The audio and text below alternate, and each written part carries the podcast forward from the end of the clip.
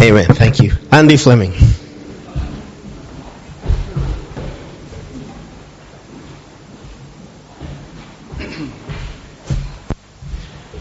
Good afternoon, church. It's really great to be together. What an amazing week we have had here in the congregation. Uh, really, uh, I'd say it's been joyous on one. Uh, and frankly, that's as close as I get to Francis. Uh, you know, it's, it's really been awesome just seeing two very strong willed people with character uh, wrestle with God. And, uh, and you know, when you wrestle with God, you don't win unless you surrender, okay? You, you don't win wrestling with God. Uh, but any one of us who's honest about what it means to be a Christian knows that there's a wrestling involved. The Spirit in us uh, wants to do one thing, but the flesh wants to do something else. And uh, it, it, we just can't blame the flesh. We need to understand ourselves. And even what was read in our communion, Jesus res- wrestled with his flesh. It was real. And uh, communion is so important because uh, it sets us up for the week to be thinking about, of course, what Jesus did in going to the cross and just the power that was unleashed in his resurrection and in the power of his perfect sacrifice. It really is awesome. So I just want to say another just warm welcome to Joy and to Francis, and it's great to have you together and uh, have you in the family, and uh, we're excited for what God is doing and will do. Uh, let's open up our Bibles to Matthew 22. Just sort of reviewing these kingdom parables, Jesus had, had, had said that the knowledge of the secrets of the kingdom of heaven has been given to you. And he said that these will be given through the parables. It's why he spoke them. And so, uh, you know, we've already reviewed, we've had five lessons so far, and it's just been interesting to kind of see the, the truths that we have, have, have heard and, and seen and, and hopefully even wrestled with to some extent, because some of these truths are challenging. Uh, the parable of the weeds and the parable of the net, uh, which sort of uh, were the bookends of the parables in Matthew 13, really, really make us face a reality. Every human being faces one of two outcomes either eternal life or eternal condemnation. You, you, can't escape that. That's, that's actually how the universe works. Now, God wants all people to be saved, but, and He's done everything on His side possible to make that happen, but man must respond. And so there is a choice in that, and we, we call that lesson an inconvenient truth. Uh, then we looked at the parable of the mustard seed and the parable of the yeast. And the reign of Christ, the kingdom of Christ, it, it naturally fills the universe. When Jesus was made Lord of all, when God gave him the glory he had before the creation of the earth, I mean, he was exalted. And uh, he poured out his spirit on the day of Pentecost, and he filled the universe with himself. Uh, he had been a man, but uh, through the resurrection, God restored to him his full power of divinity. And what's interesting is um, that was the parable of the mustard seed, but the parable of the yeast said the kingdom of God is like yeast that a woman works through the dough. In other words, it doesn't go through the dough unless somebody's doing something. And if you look at the structure of those parables, you realized that the woman's talking about us. That our hearts, we have to surrender to God. For His yeast to work all the way through, He doesn't force Himself on anyone. He invites Himself. And uh, he's, he's the best co worker you ever have. But He's wanting us to be with Him and, and, work with Him in that. Then the parable of the treasure and the parable of the pearl. I mean, the parable of the pearl tells us God's willing to give up everything. And didn't He? In Jesus Christ, what an amazing message. But then there was the parable of the treasure, and the man, that was us, had to go away and sell everything he had just to qualify, just to be able to receive that inheritance. Very interesting how Jesus used those parables. And then we talked about the parable of the unmerciful servant. And that's quite a lesson, a very challenging one. Because there's a connection between our willingness to forgive and remaining in God's forgiveness. If we're not willing to pass on His grace, we actually can find ourselves eventually outside of it. And so uh, he's, this is a very challenging parable, a very challenging lesson. Nothing's probably more challenging to each one of us than to forgive when we feel wronged. And then the parable of the workers. The first will be last, the last will be first. And, you know, we all sympathize with those workers who work the whole day. And then when their time to get paid, they got paid the same that work for an hour. How would you feel if that happened to you at work? Someone in your job place only worked one hour and got the full salary, you know? Uh, it's happened maybe, okay? It wasn't supposed to, but maybe. I was going to make a joke and say that's called the boss, but I know Scott and I know other bosses, and that's not true. But, but the point is, you know, we, we know that there's injustice, but the fact is, the wages in this case, it's the only time this word wages is ever used of eternal life. These wages are in fact a gift and no one deserves them. It's just a gift to be invited in to God's vineyard. And so there's a great lesson there. It challenges our humanistic view of salvation and the possibility of deserving it through our own actions. God requires that we respond in faith to His will, but it's still, still based in His generosity his provision, His gifts, it's, it's still about Him, even though He said we must respond. So now we come to uh, parable, let me see, this will be, we've studied now six, eight, this will be the ninth parable in the kingdom parables. And this is, read this together Matthew 22, verses 1 to 14. It says, Jesus spoke to them again in parables, saying, The kingdom of heaven is like a king who prepared a wedding banquet for his son.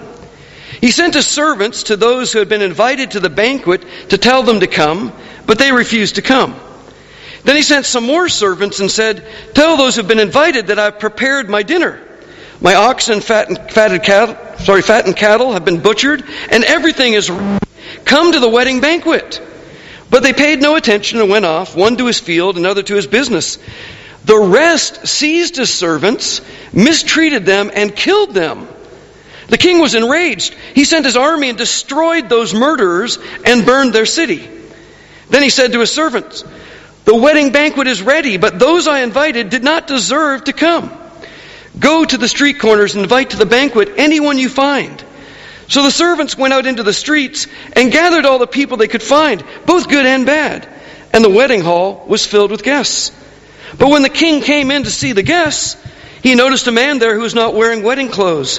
Friend, he asked, how did you get in here without wedding clothes? The man was speechless. Then the king told the attendants, tie him hand and foot and throw him outside into the darkness where there will be weeping and gnashing of teeth. For many are invited, but few are chosen. Now again, as, uh, as, as in the habit of Matthew's parables, they're, they're pretty strong. And we noticed when we read the parable of the weeds back in Matthew 13 that was actually an extension of another parable found in Mark chapter 4, the parable of the growing seed. And the parable of the growing seed actually is, is just descriptive. There's no great tension in it. A man goes out, he sows seed during the night, he doesn't know it, he doesn't do anything, it grows, and after a while he has a harvest, and wow, growing seed. But what that's turned into, into the kingdom parable that Matthew records is that there's these weeds competing with the good seed, and the weeds were planted by the enemy, and then the servants have to come, and the servants are like, should we rip them up? The servant, the, the master said, no, leave them there, and you know, the story goes on, there's a sorting on the harvest day. And it ends actually the same way this parable that we just read. Some were thrown outside. Pretty shocking. Let's just read the parable in Luke that corresponds to this the parable of the banquet. And it's over in Luke chapter 14. Luke chapter 14, starting in verse 15. And this idea of a banquet is an Old Testament idea, this idea that we'll be at the table of the Lord. And, uh, you know, who likes to go out to eat? Well, who wants to be at the table of the Lord? You know, I mean, uh, we're, we're talking about serious upgrade here. You know, we're talking about a buffet beyond understanding. And so, uh, Jesus happened to be at a banquet, and there was already some interesting things that had happened in Luke 14. But let's, let's, let's just see what happens in, in verse 15. It says, One of those at the table with him heard this. He said to Jesus, Blessed is the man who will eat at the feast in the kingdom of God. And of course, we all would say amen to that. Okay, what, what an amazing image. But Jesus replied, a certain man was preparing a great banquet and invited many guests. At the time of the banquet, he sent his servants to tell those who had been invited, Come, for everything is now ready. But they all alike began to make excuses. The first said, I have just bought a field and I must go see it. Please excuse me. Another said, I've just bought five yoke of oxen and I'm on my way to try them out. Please excuse me. Still another said, I just got married, so I can't come. The servant came back and reported this to the master. Then the owner of the house became angry and ordered his servants, Go out quickly into the streets and alleys of the town and bring in the poor, the crippled, the blind, and the lame. Sir, the servant said, What you ordered has been done, but there is still room. Then the master told his servant, Go to the roads and the country lanes and make them come in, so that my house will be full. I tell you, not one of those men who were invited will get a taste of my banquet. Now, if it wasn't for that very last line, we would have felt like this, this story just took a turn, and it all, it's all good. I mean, yeah, it's very sad these guys refused the invitation. The servant was sent out to get others and bring them in. You know, what do we see here from this parable? Advance invitations were sent, sent out. And then at a set time, the invitees were informed it's time to come. But unfortunately, all those originally invited made excuses and refused to come. Then the master became angry, told his servants to go to the streets and alleys of the town and bring in the poor, the crippled, blind, and lame. Now, this is interesting. Just bring them in. He didn't go out and invite them. Just, you know, especially the blind, the lame, the crippled, you can just carry them in, pick them up, and bring them in. Well, that was just from the streets and alleys of the town. When the servant did so, there was still more room. The master then sent out to the roads and country lanes and make them come in. You know, so now, now this is kind of a different aspect here. Bring them in and make them come in. But see, uh, what he's talking about is this change. And then the master's final conclusion I tell you, none of those who are invited shall taste my dinner. You know, simple observations of this parable. Being invited isn't the same as attending. Getting an invitation isn't eating at the feast. They're two separate things. But what's interesting in Luke's version, those in need are those who will attend, not those who are self sufficient. Those that have things to do of their own they're busy doing what they want aren't going to respond to God because God's asking them to do something. And if you're busy doing what you want, you can't do what God wants. Well, what makes Matthew's version more intense? Well, this isn't just a regular banquet, it's a wedding banquet for a king's son. And of course, that doesn't take much imagination to know what he's talking about. Pretty much identifies it clearly. This is the final banquet. This is the wedding banquet we read about in Revelations 21. This is the, the bride, the church, and Christ being united in heaven forever. It's an amazing picture. But not only did the original invitees in this parable, this, the one we read first, refuse to come multiple times. In other words, they'd been invited, then they were told, and they were told, and they wouldn't come. Uh, okay, that's one thing not to come. But then they turned around and they, they basically uh, mistreated the king's servants and killed them. I mean, we're talking way more intense than the Luke version. The Luke version, well, they just don't get to come to the feast. Matthew's version, it's like, you know what? That's it. It's over. No more chance for you. Judgment was immediate. And then finding new guests for the banquet, the, the emphasis is on the inviting. They're going to go out and invite and uh, more people. And it actually says invite everyone. That sounds a little more like uh, Matthew 28. Go and invite everyone to this banquet. God wants everyone there. So there's no emphasis on the target audience of those in need. And, and it says that the servants did this and they brought in everyone, good and bad. But unfortunately, someone came to the wedding banquet inappropriately dressed and so didn't get to stay. Though they'd actually taken the trouble to come. They'd heard the invitation, they'd come, but they weren't dressed. You know, this parable divides up naturally, really, into three parts. First is the situation of the original invitees. And this teaching about what was going to happen to the Jewish nation, it was already going up throughout the Gospel of Matthew. This isn't the first time. Uh, Jesus was speaking very strongly that if the Jews didn't accept his message, they would not be saved. So he's, a, he's just, but what I think is really encouraging here is God's intention for the Jews was always the wedding banquet. His intention was always that it should end with them sitting in his banquet. That was his goal. And, and sadly, they didn't make it. But also, you know, there's a very tough lesson here because they actually ended up putting his prophets to death. Um, the Jews, both in their approach to the law and their nationhood, they thought they, they became focused on those things and proud about those things and couldn't hear what Jesus was saying. And so they turned away and didn't come to the banquet. And, uh, you know, as I said, they, they, they, uh, they killed the prophets. And in the end, the judgment would come. The Jews were dispersed.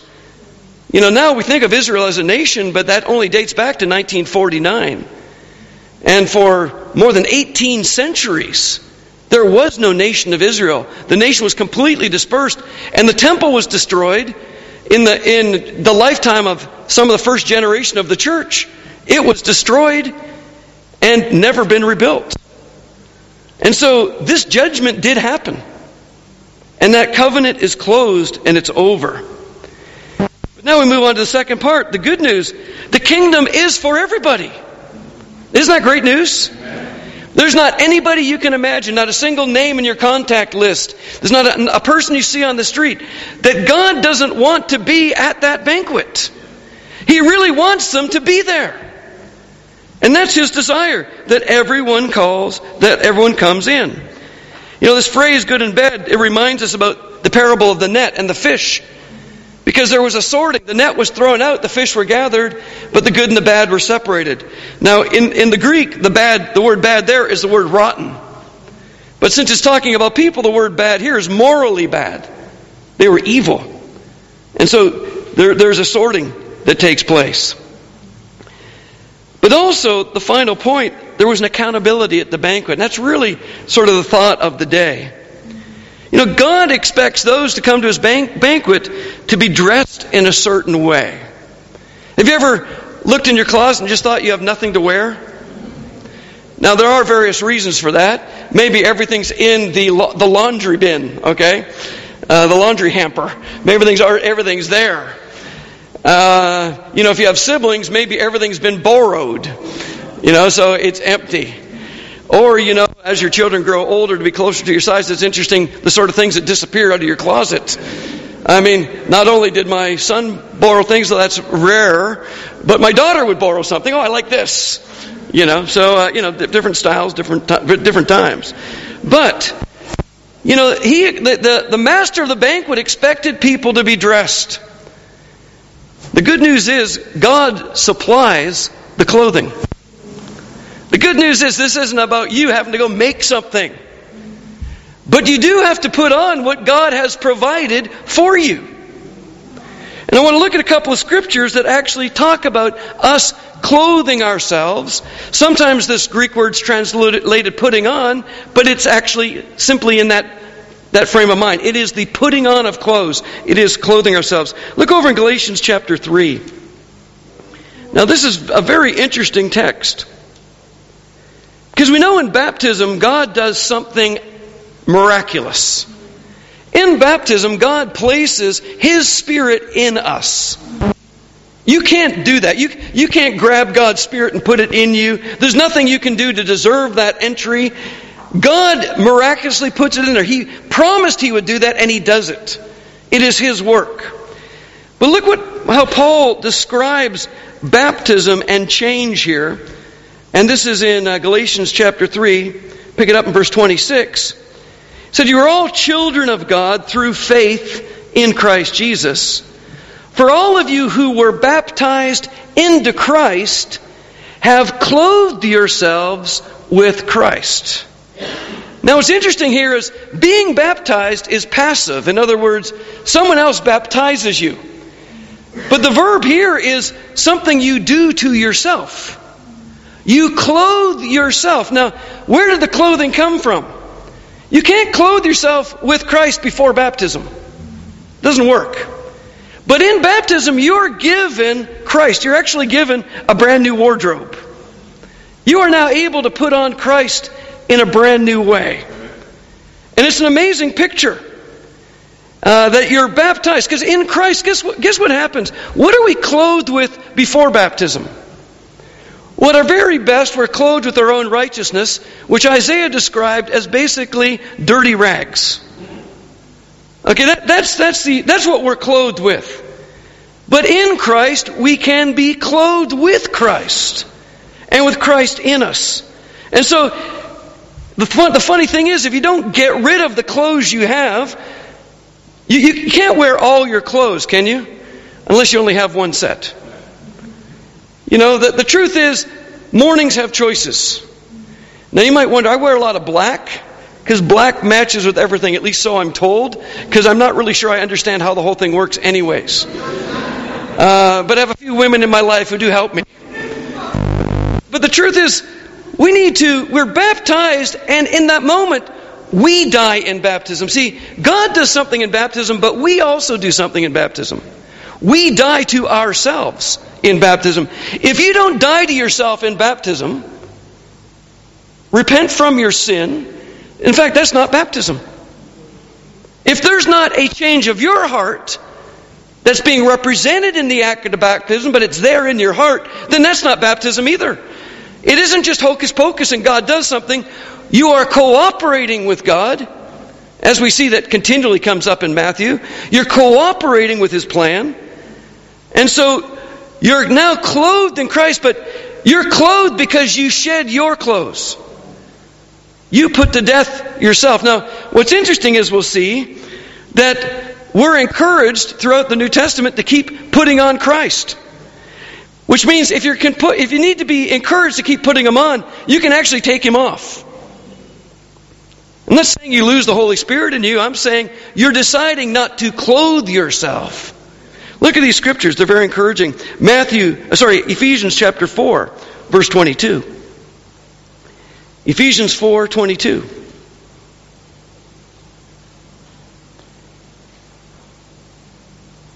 It says this, and we'll, um, yeah, verse 22.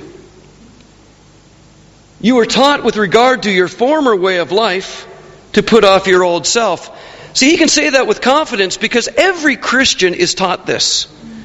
If you weren't taught this, you weren't taught what baptism is.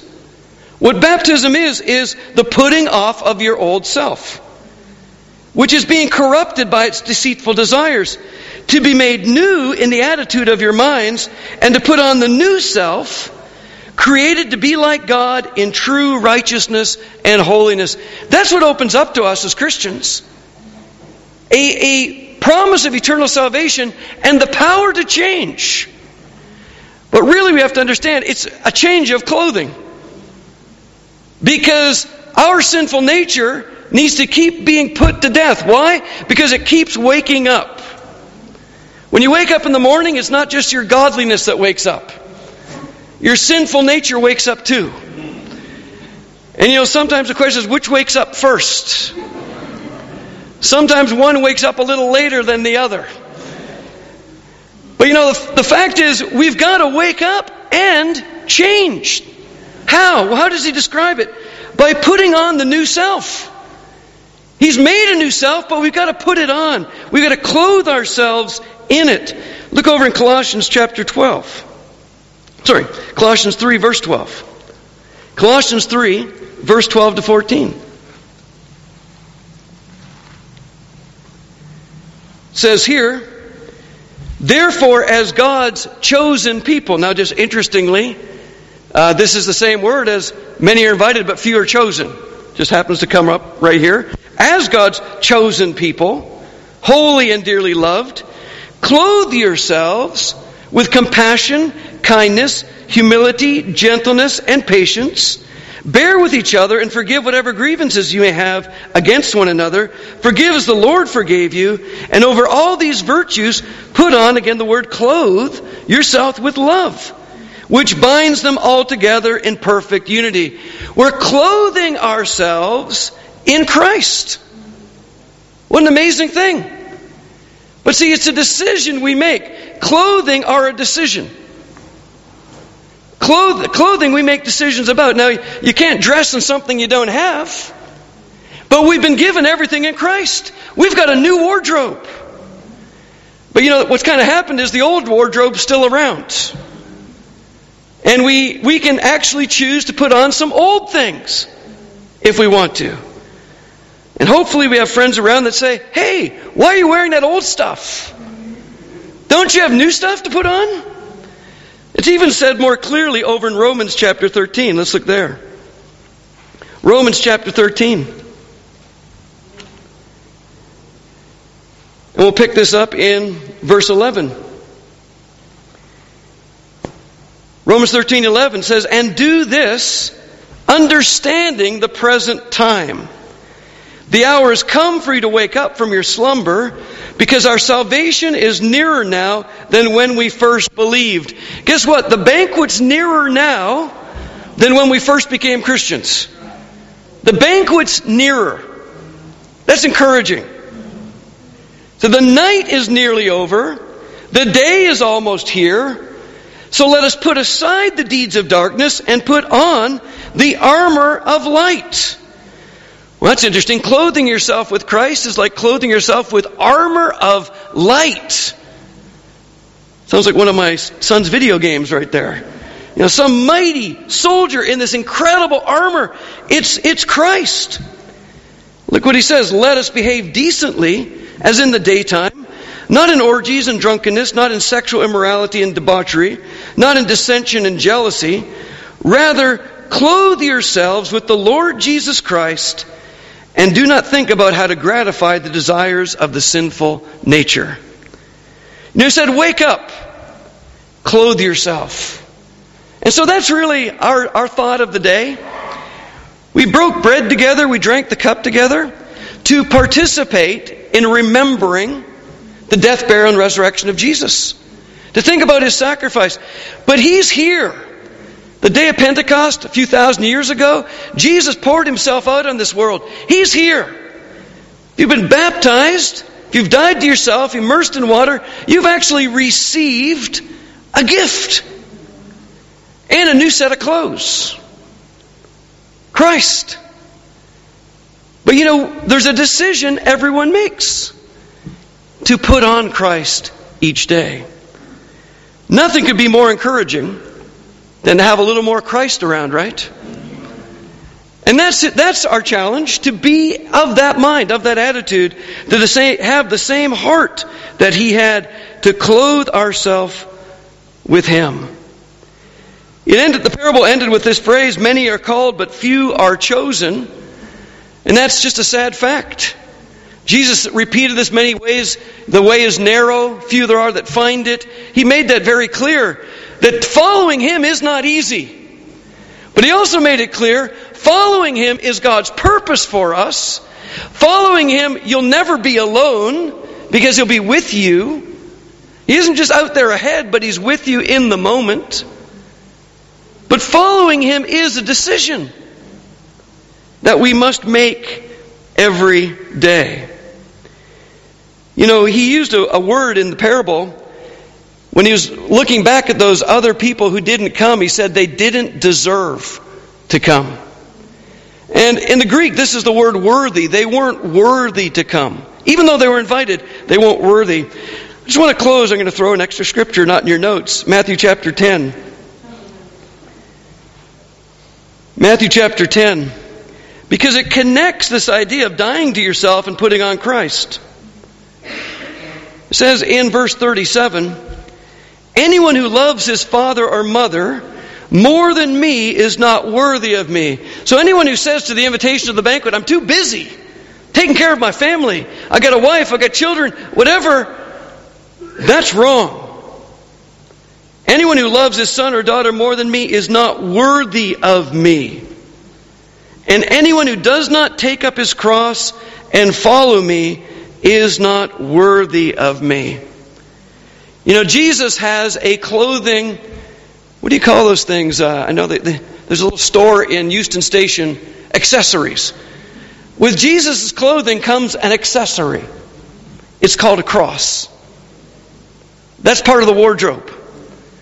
And we take that cross every day so that we can deny himself. Because this is what he said if you don't do that, you're not worthy of me. Does God want us at the banquet? Absolutely. He's paid the price for our admission. He's actually supplied us with wedding clothes. So the decision is simply then to put on Christ each day to live the way that God has called us to by following His Son Jesus. Let's pray as the worship team comes up and takes their place. Our Father and God, we thank you that you are the God who provides everything. And Father, it is amazing that you've given us everything we need for life and godliness.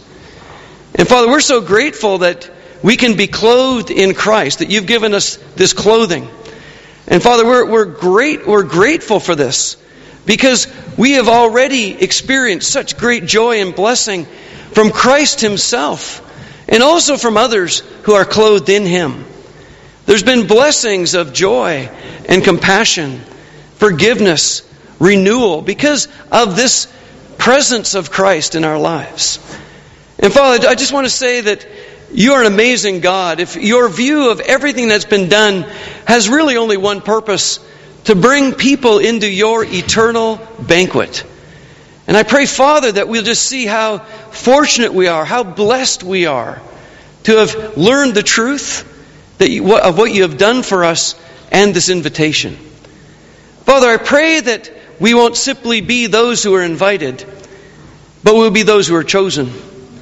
And I pray that we, we look at that as a cooperative thing in our covenant with you. That, Father, in response to your grace and your mercy, we completely res- uh, surrender our lives to you. Father, thank you.